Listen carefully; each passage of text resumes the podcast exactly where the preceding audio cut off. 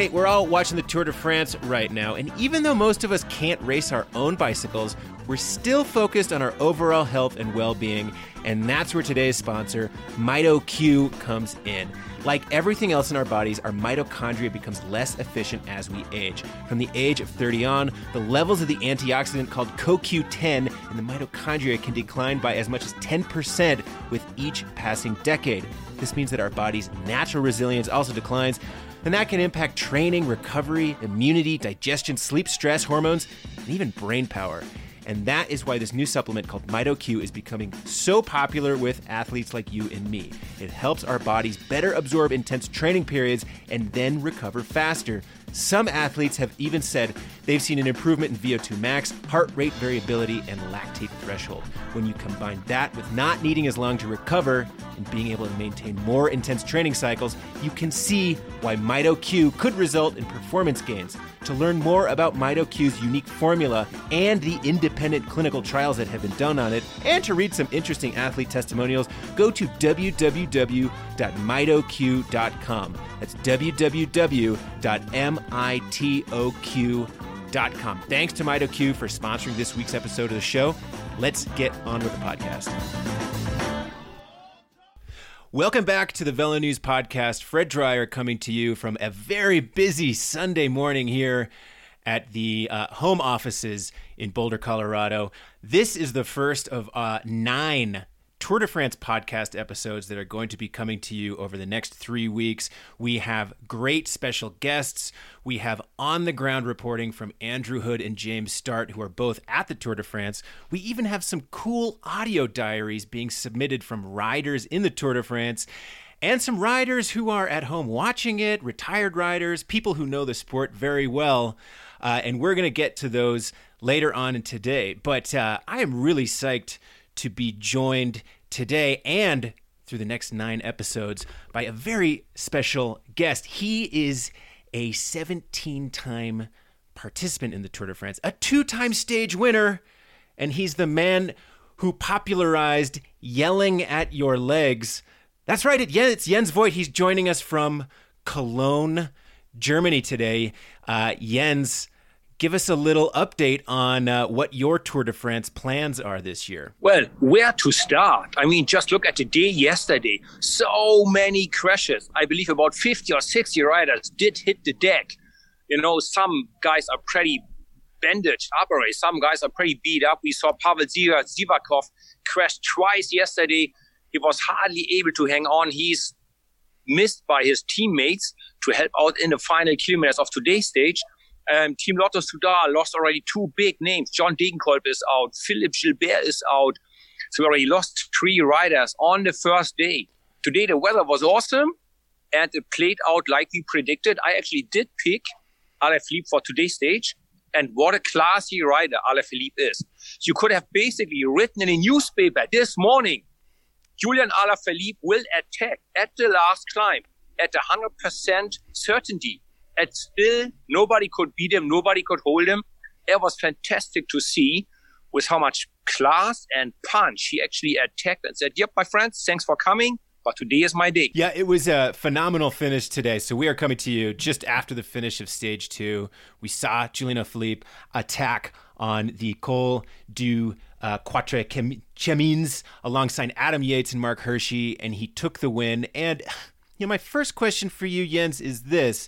You know, Julian Alaphilippe was the big GC revelation in 2019. He wore the jersey for 14 stages. Only at the very end did he surrender the yellow jersey. He's coming into this year's race saying, oh, well, I'm not going for the overall. I'm just going for stage wins. At first, it was because of the Olympics.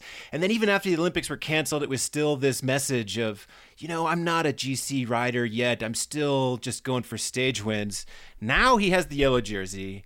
What, what are we to believe? Are we to honestly believe that he is just going to target stage wins, or is there a chance that he might make a run at yellow? What do you think? He might be the surprise package for all of us, but I love to be wrong, but he, I have to say he is not yet a GC rider. He is still too muscular, too punchy. To be a GC rider, you know, if you want to become a GC rider, you can never attack like today on a stage like that. Mm. So you risk losing your punch, your stage win ability for the chance of actually winning the tour. Saying that, of course, he will give it a go for it. He will go for it. And having him in the jersey, his team will ride tempo. They will control the race. He is easily hanging on to that jersey tomorrow. Probably also for the first mountaintop finish in two days from now, because he's a classy rider. He's motivated and a lot of teams don't want that jersey yet. It's a tough Tour de France this year. They don't want to have that jersey too early, but at a 30% chance, at least in my view, the tour does not go to Paris. So the tour might be over in 10 or 12 days from now. And if you wait too long, you, if you plan to take that yellow jersey in the last time trial at stage 20, it might be too late. And whoever's in New Jersey at that moment, when who knows, hopefully not, but maybe the French government decides, no, we cannot have the Tour de France. We are going into the next lockdown. Then he is the tour winner. So I'm sure he tries to hang on to that jersey as long as he can. I mean, Team Quickstep or Deceuninck Quickstep, they got all they wanted. They got a stage win, they got yellow jersey. Their tour ticked the box. Everything else now is bonus. They now, they can go all in for Alaphilippe and his small but yet existing dream of taking that yellow jersey home. So yes, he will go for it. I still see Roglic and Bernal, Pogacar, or um, being, uh, you know, a little stronger than him. Yeah, he definitely has a squad that is built around protecting it, especially in hilly and flat terrain, with big workhorses like Kasper Asgreen, Rémi Cavagna, and Tim de. Some pretty good climbing domestiques in Bob Jungels and Dries Devenyns. Um, and then sprinter Sam Bennett and lead up man Michael Morkov. But yeah, he doesn't have the type of climbing domestique like a David Gaudu or someone like that who's going to survive the high mountains. So my guess is when it gets into the real big high mountains, he'll be isolated and then it's just going to be whatever happens uh, happens. But I have no doubt that just like last year, Julian Alaphilippe was going to seize the hearts and minds of all the French fans out there, and his celebrity is just going to grow even more across France because he's the swashbuckler, he's the uh, the musketeer, he's the man who races with that old school style. Um, that people love, as, as James Startt, our colleague, said, you know, he like he loves life he drinks beer, and if he ever wants to become a real bona fide GC contender, he may have to alter his mindset around uh, the way he races. I have to agree to James. I mean, he is spectacular. He's great with the fans, great with the kids on the side of the road. So it's easy to like him. It's easy to love him. I wish he can hang on to that jersey as long as he wants to, because that would be fantastic for French. I mean, what is it now? 30, 31 years since Bernard Hinault won the last Tour de France for France if ever it would be him uh, to actually fulfill the dreams of like a whole generation of French supporters. So Jens, let's talk about that uh, battle on the final climb. This was the Col de Quatre Chemins. It came after a big climbing day, and you know I heard the announcers making note of uh, the fact that Jumbo Visma really tried to control the pace on that climb, but at some point they could not.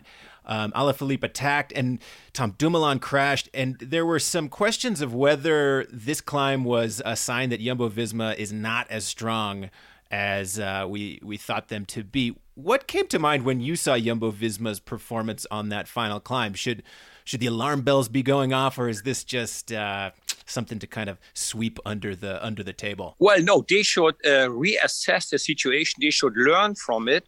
The mistake they did they totally got ahead of themselves and they were too motivated. They won the first race of the season Tour de l'Ain with Roglic in a really impressive way. They were leading in the Dauphiné with Roglic in an impressive way. And they thought the season is going to just keep going like that.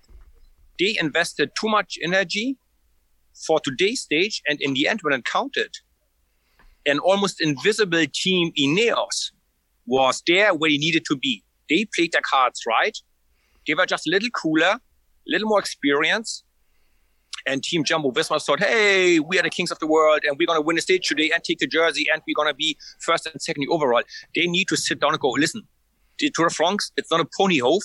We need to focus on one on one rider, on one leader, and on one objective at not right tempo because we want to look impressive. The tour is not about looking impressive. It's about winning or not. And you got to save as much energy as you can. So I believe they did a tactical mistake today.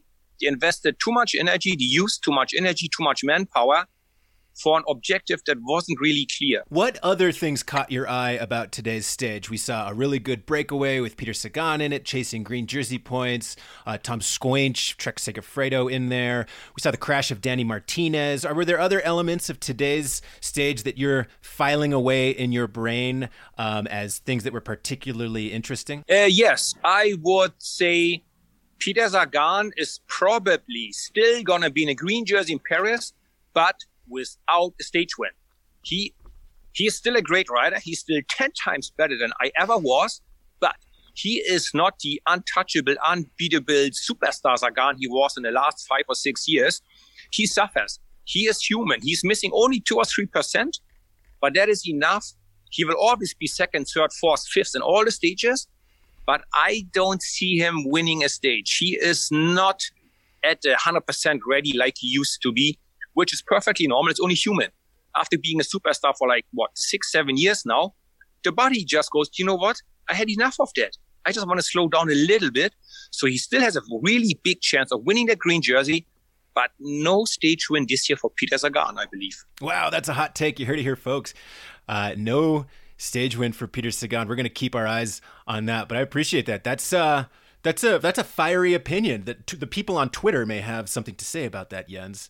Um, before we uh, move off of these first two stages, we have to talk about stage one, the opening stage in Nice. Um, the Tour de France starts under this shroud of uncertainty due to COVID 19. The riders go out on the road, and then what happens? Ugh, a huge rainstorm comes in, douses the roads. These roads in Nice that haven't seen moisture for months and months all of a sudden become slippery, dangerous oil field hazards. And all of a sudden, riders just start crashing left and right.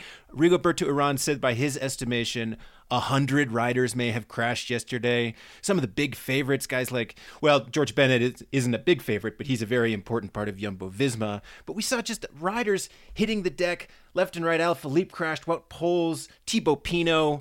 You know, when you watched the crashing that happened yesterday, did it bring up any memories from oh editions of the Tour de France you had raced in the past or other races like that? Have had you ever seen anything like that before? Well, to see that many crashes, it's actually quite impressive. Um, brought back some memories like racing Paris into this region because the roads are small, the surface is not the best, tiny little tricky corners. Problem yesterday was the last rain they had in that region was in June, like two months, three months ago. So there's the old tractor from the local wine uh, wine farmer driving up that hill, losing oil there's dust on the road and the first drops of rain mix that up into some slippery surface, like a greasy surface. After two hours of rain, probably it's all washed clean. But the first one or two hours, when it the first time rains after months of like being dry, it's super dangerous. And I think that's what happened. Plus, what I believe is there's an enormous pressure on everybody in this year because the season is only three months there's going to be at least one team, maybe two teams less at the end of the season. So there's probably um, about 50 or 40 places less for riders because two teams might disappear. So very short season, two teams less. Everybody feels this enormous pressure to perform in the short amount of time to show himself out on the world or show himself to the market to keep his market value and secure a job for him next year. So just enormous pressure for this short amount of time. Plus, they haven't raced yet, really. Normally, at this part of the season, they have 6,000 race kilometers in the legs and six months. The season is settled in. Everybody knows his place. Now, everybody is still fresh and hungry and desperate for attention, desperate for results. So enormous pressure, pure desperation by everyone, super motivation by everyone. And then the first drops of rain after months of dry. And the result was a stage like yesterday. We hopefully not going to see it again. It was quite spectacular and a really tough start for a lot of riders. And saying that, Um, Team Ineos, they led uh, Chris Froome home. Yes, I agree to that. But what a mistake to not take Geraint Thomas. Team Ineos have not won a, won a Tour de France yet without Geraint Thomas. Bradley Wiggins, Geraint Thomas was there. Chris Froome, Thomas was there. Thomas winning, of course he was there. Last year, with Egan Bernal winning, Geraint Thomas was there. They just can't win without Geraint Thomas. And I guarantee you, Geraint Thomas would not have been crashing twice yesterday. Dame gonna miss his experience, being calm, you know, and being able to take decisions and make things happen. He was always there when he was needed. Big mistake leaving back home. Plus, what I think is super impressive, Team Ineos with Froome and Geraint Thomas, they left about $10 million worth of salary back home. You know, you got cojones for that to decide, well, half of our budget, we just leave him back home. Yeah, right. You know, that's, wow, that's a tough decision. Hats off for Sir Dave Brailsford to make that call. Pretty impressive. I love it. Cojones. Major what's uh, what's cojones auf Deutsch in, in German? Can we say that on a podcast? Well, you know, I, I think we can. Sure. Eier. You call it Eier. Große Eier. Große Eier. Big cojones for for, yes. for Brailsford. Uh, yeah, you know, I had a story on on the site uh, earlier about the dynamic you talked about, which is oh, this pressure on the riders and the immediate startup from racing and and the crashes and the potential for injury. You know, some of these guys had four, five months off from racing, and that's longer than you even have in the off season. And so there's this there's this real unknown going on with the tour of hey, if you're pushing your body that hard after having four or five months off of racing what's going to happen. And that's another dynamic that I, I have my eyes on. Um, we got to talk about it though. So on the final descent, stage one, it's there's crashes, it's slippery, riders are spinning out everywhere, and then all of a sudden the riders decide to call an informal truce. Tony Martin rides to the front of the peloton, puts his arms out like he's an airplane, and gives the international sign for let's calm down, guys. Let's take it easy. Let's all stay in the race. Um, and it was a real special moment for me because it was here you have this tour with all this uncertainty, all these dangers. And it's almost like the riders are saying, ah, enough is enough. Like, let's let's all we we all want to get to the finish line in one piece. What was your take on that moment? Generally speaking, I'm not the biggest friend of uh, neutralizing the race, but in that particular situation, it was the only logic thing to do for the riders, because basically every team had at least one rider in a crash far back there. It was in the interest of all of them to give them a chance to come back to be part of the race for the next three weeks. After all, it was only the first stage. They still have 20 days to go. So, of course, they don't want to be bruised and bad at after the first day. So, in this special situation, it was the only thing, the only sensible thing to do. Tony Martin was man enough to make that decision. He's a well-respected rider, so quickly he, other teams and riders agreed. So everybody got a chance to come back. Saying that, Giacomo Nizzolo and Caleb Ewan, they were dropped they only came back because of that. Mm. So otherwise, they would not have been able to contend or to actually compete in the sprint. So it does change the race dynamics around, and we cannot see that every day. Just in this special situation yesterday, the only right thing to do. You know, Tony really, you know, by by doing that, a lot of people started calling him the new patron of the peloton, the guy who, you know, his decision and his will can get the peloton to slow down, speed up, do stuff like that. You know, in your career, you know, again, you you raced for eons and eons. Who were some of the patrons of the peloton during your era, and what role did they play? Well, early on, we had Mario Cipollini, you know, and when he would come to you, you know, we go, "Hey, ciao, bello, calme, calme," you know, okay, that's that's the law, right? Um, Cipo actually also did let Mr. Hand talk to some of the other riders if they wouldn't listen. Back in the days, yes, Mr. Hand did talk a few times. I, I have seen it. Um, Cancellara was a great captain. He was a great, not only team leader, but also a, a patron of the uh, peloton. Of course, Lance in his years was absolutely, I mean, he was the man back then. Um, and, you know, his word was the law, literally. His word was the law. Um, every now and then, you need a patron like that in tricky or hairy situations. Um, and the good patron does not abuse his power, right? He uses his power when it's needed and when it makes sense, right? So I had a few good ones, yes, in my career. Yeah, it sounds like though not just anyone can be the patron of the peloton. You need results, you need history, but it sounds like you also need like a personality. Like what what does it take? I couldn't just go be the patron of the peloton. What has to what do you have to have, have to be the patron of the peloton? You have to be respected. And respect doesn't come after 6 months. You have to actually work for it, you have to earn it.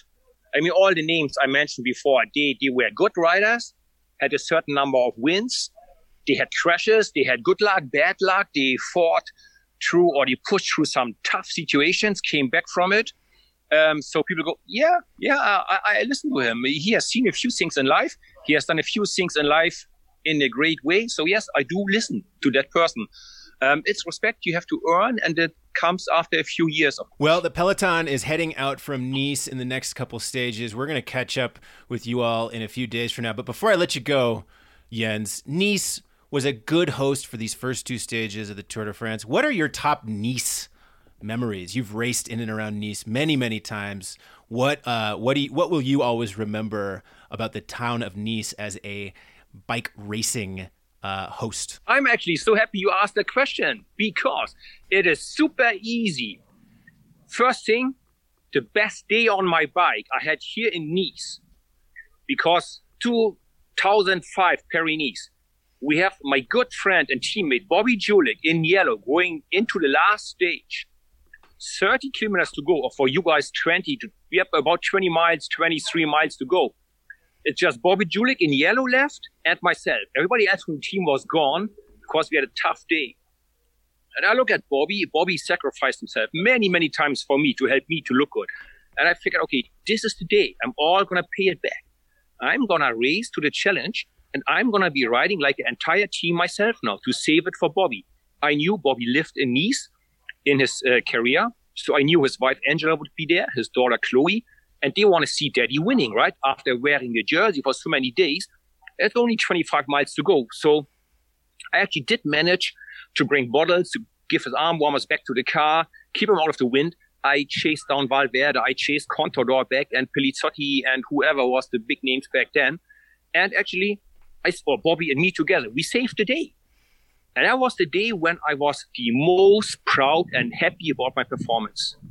Because to see his wife and his daughter almost like crying in joy and happiness that daddy won the race, and you be on a podium next to your friend and you go, wow, a little bit of that is just thanks to me. That was the most satisfying day I had on a bike. And since Bobby is a close friend of me, every year in Paris I changed my flight to Monday so Sunday night, I stayed with Bobby at his little house, and we had Mexican food and a margarita for like about six, seven years in a row. Mexican food in Nice. These are my best memories on Nice. Fantastic times we had here. Well, the next time I head to Nice, I'm going to have to seek out uh, a Mexican restaurant and have a taco in your honor. Jens. Well, Jens, thank you so much for calling into the podcast today. Uh, Jens's segment's being brought to us by Trek, who is challenging anyone to replace one car trip with a bike ride every week. Post about it on social media under the hashtag go by bike and get your friends to do the same. You can learn more at trekbikes.com forward slash go by bike. Jens, we'll let you get back to your afternoon there in Germany, and we will catch up with you in a couple days. Fantastic. Thanks for having me, and I can't wait for more stories to tell in a few days. Hey, many of us have heard of supplementing our training with the antioxidant CoQ10 for energy and recovery. Well, today's sponsor, MitoQ, is a unique form of CoQ10 engineered to get inside the mitochondria to help create cellular energy and neutralize free radicals. It helps improve recovery, immunity, digestion, sleep, and stress, all of which will help you train better and be healthier. To learn more about the unique formula, to read some independent clinical trials and some athlete testimonials, go to www.mitoq.com. That's www.mitoq.com. Let's get back to the show. All right, here we are. James Startt and Andrew Hood here at the Velo News podcast of the Tour de France. Andy, I mean, good to be here with you. Here we are. Yeah, yeah, it's, it's great to be here. Um, How many tours have we done, Andy? Yeah. I got like I'm like on number 31, and you got to be at least on number 27. 31. That's pretty, that's pretty impressive. Yeah. You are the the doyen of the uh, The doyen, yeah, yeah, of the American the press. old fart, right? Yeah, you are. You now are officially the old fart, man. How does that make you feel? old. Yeah. Yeah, very old. So yeah, actually, I think this is. I was counting the other day. It's my 24th Tour de France. Last year I missed it. Is that all? because, 24. Uh, is that all? Yeah. Look at that. Is that all? uh, I missed it last year because I broke my collarbone uh, three days before Trying to do something Day. stupid like ride a bike, right? Yeah, yeah, something like riding a bike. Um, But, But An- yeah. Andy, like I remember the the first day you showed up on the tour. It was like 1996, you know, and you were kind of hovering around. You had you had this guy that you come over with, was sort of your assistant, and well, I'll never forget about it. He had this amazing T-shirt. You know, it just said "Monk," Thelonious Monk. Yeah. And nobody in the press room at a bicycle race would show up with this Thelonious Monk T-shirt, and I was like, "These guys are from another planet," and I love you. And, and this year, flash forward to 2020, here we are in Nice. It's a very different kind of Tour de France. Roads were closed everywhere. It's like a red zone here in Nice. Set the scene. Like actually, set the scene right now. Where are we right now? Because you booked the hotel room. You did a good job, and uh, I'm digging where we are right now. But we're on, you know, in a really wonderful little neighborhood of, of Nice, off of uh, behind the old town and and behind the old port, kind of at the juncture of the two.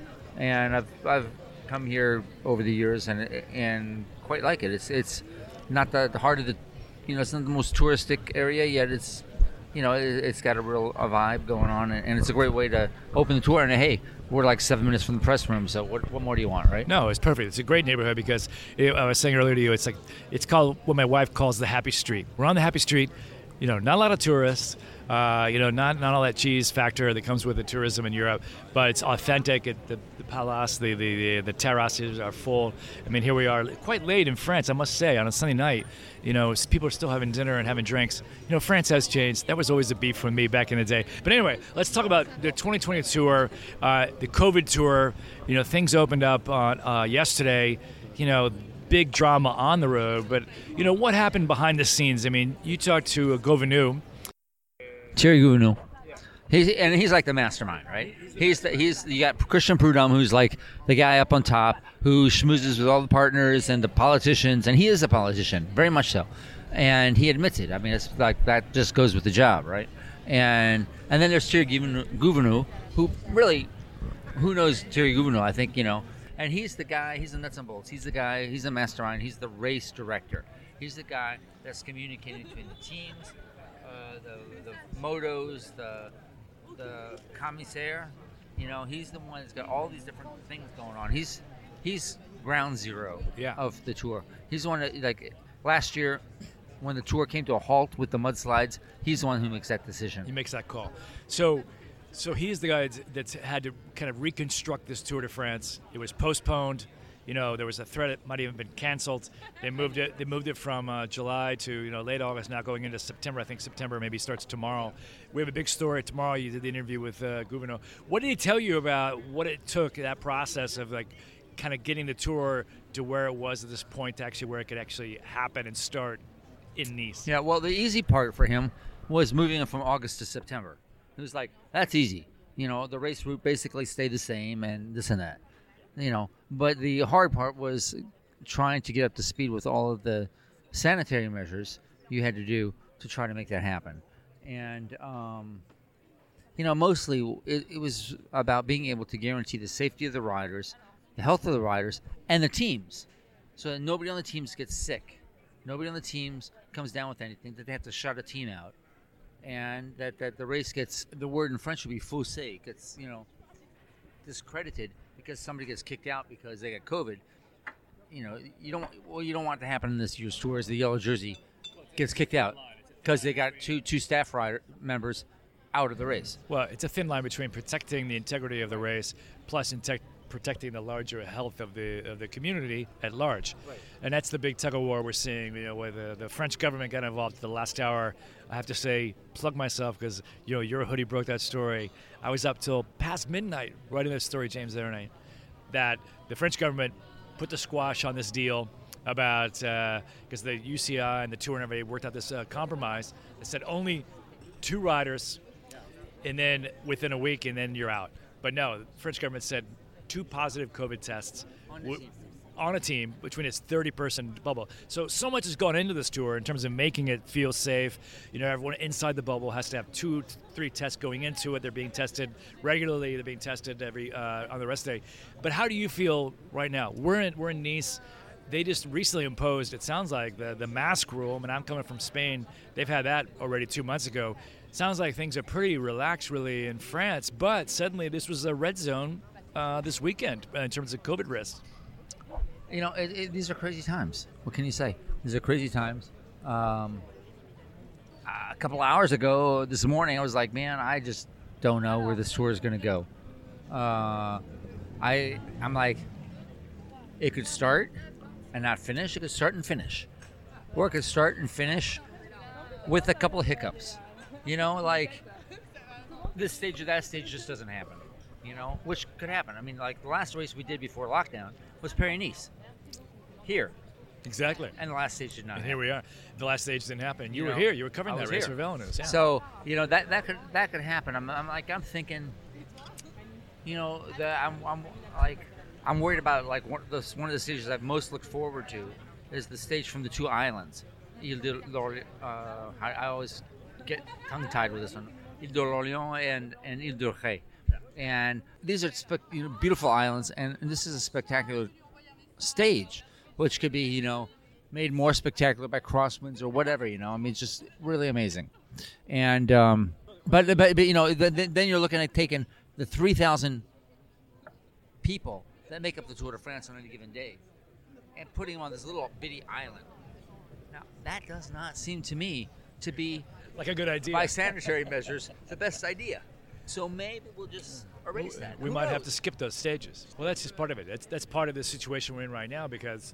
I mean, uh, you know, I was crossing some international borders. I was uncertain about really coming here to, to France. I wasn't really quite sure if it was safe. I know a lot of other journalists didn't come to the tour this year because there's a quarantine between the UK and France.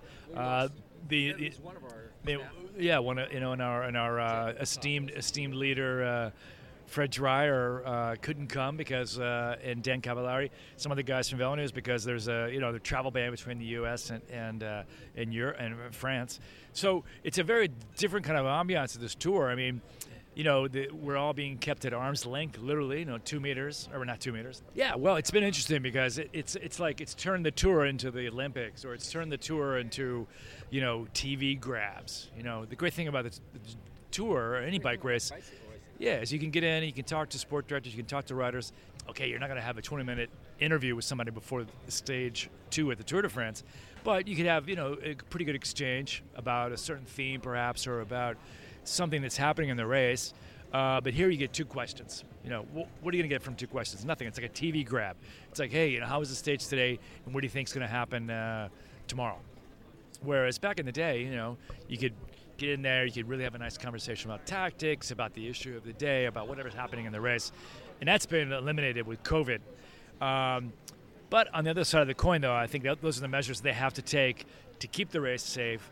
You you have to protect uh, the peloton, you have to protect the media, you have to protect the fans.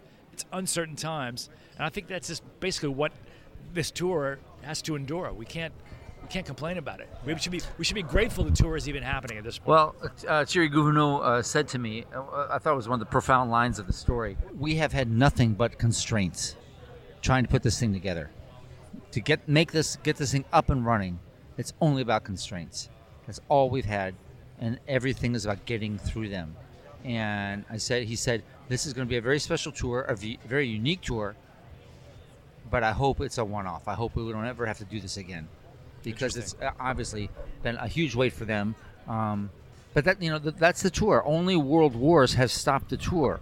Nothing stops the tour, and that's what makes it great. And they're very much into that. And that that played into yesterday's stage. Actually, I think um, you know these sort of Dantesque uh, weather conditions that certainly came down on them, and you know hadn't had a, a drop of rain in months, and all of a sudden deluge. You know, just this outright. All and, those you know- Lamborghinis and Ferraris spewing oil on the roads. yeah, and well, and and these these these descents and climbs are so sinuous and so. Oh my God, I don't want to think about it. And you like throw a little oil and and and and whatever up on the roads, and it gets really tricky really fast, and that's what happened. I have to And- say, I'll interject here. The, the rumor that the uh, caravan car spewing soap on the roads is not true. That is a Twitter fallacy. road allegations. I've heard those before. and I'll hear them again. But you know, I think there's a whole lot of issues. Don't forget, you know, the last 25 kilometers of this uh, of this race were flat. You know, it wasn't. You know, I mean, there's just a whole lot of issues going on. But um, you know, Thierry was just like getting this thing to happen It's a miracle. It was a miracle. I mean, uh, we interviewed Lappartient the other day, UCI President David Lappartient, and he said it's a miracle the tour is starting, and it'll be a miracle if it arrives to Paris. That's a great and that line. really kind of sums it up. Yeah, was a great line. And, um, you know, who, who knows where this is going to go, but the tour is very much about we will make it through hell and high water. And that's what makes the tour great. And that's what makes us greater. And and he said it yesterday. He said, he said, you know, I had a couple of teams coming in and saying, maybe we should neutralize this. He said, that's not my job. That's if you're going to neutral. I mean, if we have a mudslide like we did coming off uh, coming off the, in the Alps last Iseran, year, you know, okay, yeah, I'm going to stop the tour. But if it's just rain, no, Yeah. you know, I mean, that's what makes the tour great. That's what makes bicycle racing great. And that's not my job to stop that. If you guys think it's too dangerous, that's one thing. But me, I'm not going to stop every bike race because it's raining out. Okay? Um, sorry, it's just not going to happen. And um, well, it sounds like too. There's a lot of uh, kind of high-end uh, French government support of the tour, or maybe I'm reading that wrong. I mean, you live in France. I mean, you might know, but it sounds like that the French government is intimately involved in a lot of these decisions that are being made about uh, the health protocols, about the rules around the tour. But it seems to me like if there's not a strong sponsorship and backing of the Tour de France from the central government, that the tour probably wouldn't even be going on right now. So to me, I get the sense of that that the tour will make it to Paris. There might be some uh, some casualties along the way. Yeah, I think so very much. I think you know, the the, the tour is a, is a very strange thing. The tour is a national landmark, and yet it's a private event, for-profit event. So you know that's something that I don't know really exists anywhere else. I don't know any other likeness to this, and yet it is very much a landmark. And it brings together the country. It brings together a whole lot of things, and, and, and it's a very it's, it's just part of the DNA of this country. You just can't deny that. And um, I think it's very so. I think I think there's a whole lot of things that are going to come into place that will make it so the tour does make it to Paris in some way, shape, or form. Actually, now that I'm here, James, I have to say I'm pretty glad that I did come. I mean, you know, as a journalist, you know, you want to be there, you know, but at the same time, you want to make the smart decision. And I know a, a lot of my uh, journalist colleagues kind of just said, you know, it's not perhaps worth the risk. Um, but I feel actually pretty safe here uh, at the tour so far.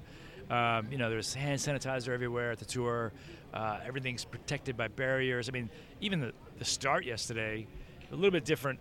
Today was a little bit more kind of traditional Tour de France style, but the start yesterday was all walled off. Literally, there was a wall for the first 500 meters on both sides of the start line where no one could even get in to the to the space of where the riders are. Everyone's been tested. You know, they're going to be testing more people, and uh, you know the cases now are. I don't know how it is in France, but you know the cases are going up, but they're all more uh, asymptomatic. You know, a lot lighter than it was back in the heavy days of March. Um, but you know, today, James, you had an interesting story. You were talking earlier, like you know, I've been going to the starts and the finishes every day. I was down at the Corniche today uh, after the start. You know, pretty interesting. But you know, as, as a as a print guy, you know, I can get my quotes from the finish line. You know, sent to me in a WhatsApp group now from uh, you know Team CCC or from Bernal. I didn't see Bernal today, but I got a quote from him. I wrote a story. But you're a photographer.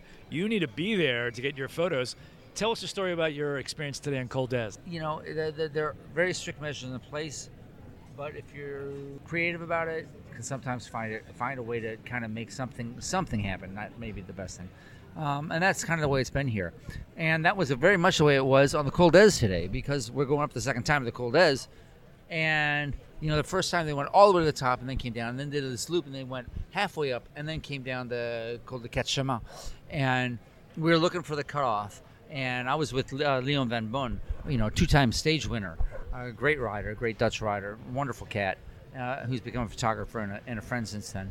And we're like, we, oh, we know we gotta like, there's gonna be a right-hand turnoff. We gotta get there. Well, we, we're right behind the tour vehicles that are making that turnoff happen. And all of a sudden, the police shut us down. and Said, "No, you can't go there. We're just gonna like, you know, I was gonna take a car and go down and get a shot of the riders on the way down." and all of a sudden we're shut off. And so I said, well, I'll just walk. Well, I got about 50 yards, maybe 60, and the police said, no, you can't even walk there. You can't get there from here. I said, well, there is this little bitty path that will join the road somewhere further down. And I was like, oh, geez, man. And what am I going to do? So I started running down this path. One kilometer, two kilometers. I don't know how many kilometers. And you know, I got the one. I saw, and then there was like a little rise. I said, I got up there and I see like another cut up, another bunch of cops, and I'm like, uh, they're just gonna tell me I can't go there from here. So I kept going down, and I saw a cyclist coming up, and he's like, you know, hey, uh, you can't get there from here. They're gonna stop you down there, and you can't go nowhere. And I was like, well, I got to go there anyway. And I went there, and there's two cops, and I like had my bib and I had my creds, and there's all these, you know, the spectators trying to like realizing they can't go any further. I was like, hey, how about this? How about that? And he's like, what is this? What is that? Oh, this is an official photo. This is my accreditation, right? You know, and like I actually have a right to be here. Ah, really? And this is when I love the French police because they can actually reason with you. You know, you can go. Sure. So if you get, get on the right one, you know, and I'd already gotten on the wrong ones, they said no, there's no way you can't get there from here. But by the third try, I found the right one. He's like, well, maybe if we walk kind of kindly and gently on this side of the road. Kindly and gently. Yeah. Yes. what did. I do? I ran. He's like, okay, I'm out here. I ran. I like because I knew that down on the boundaries is hairpin turns, and that's where I wanted to be. So I ran as far as I could. And It was like a three, four kilometer ride. I want to pay for this tomorrow. I'll tell you that because it was a steep descent. And then I got down there, and there's like I knew it was like the last hairpin, and there was this like light was coming from this direction. There was the sea on the other direction. A couple of telephone poles in a lot of directions. It's getting kind of tricky. You hate telephone poles. We do not like telephone poles, and I'm not good enough at Photoshop. To just zip them out. yeah. But you know, it is what it is. And so I like kind of scampered up this like rock pile with a telephone pole on my back. You know, some I don't quite know how I got there, but you know, as David But you Byrne got said, the shot. You know, one day you, may ask yourself, well, how did I get here? And I'm sitting up on this rock, you know, and I'm going, all right, well, this is about as good as it's going to get. I don't know if it was a shot or what, but I'm thinking this could be. I, I knew one thing. This is a shot nobody else is going to get. No one else. nobody is, else is on that rock. No one else is going to get that shot, Okay. James. I can guarantee so there you I that. was, and I'm sitting on that rock, hanging between that telephone pole, and Alaphilippe came down, and the sun was just right at this one spot, and I got a shot that it, I kind of like. I think it's a pretty good shot. You know, will it stand up the test of time? I don't know about that, but at the end of this day, I'm pretty pretty damn happy. That's the shot I got. And that's how the sausage is made. But anyway, we're going to wrap things up here because check back to Velo News over the next uh, three weeks. We're, we're here on the ground. There's not a lot of journalists on the grounds, but James is here. I'm here. We're going to be we're going to be doing a lot of good stuff in the next uh, three weeks. We're looking forward to it. It's a historic tour. Please, please let it be known that we don't do these without at least one glass of rosé. Only one.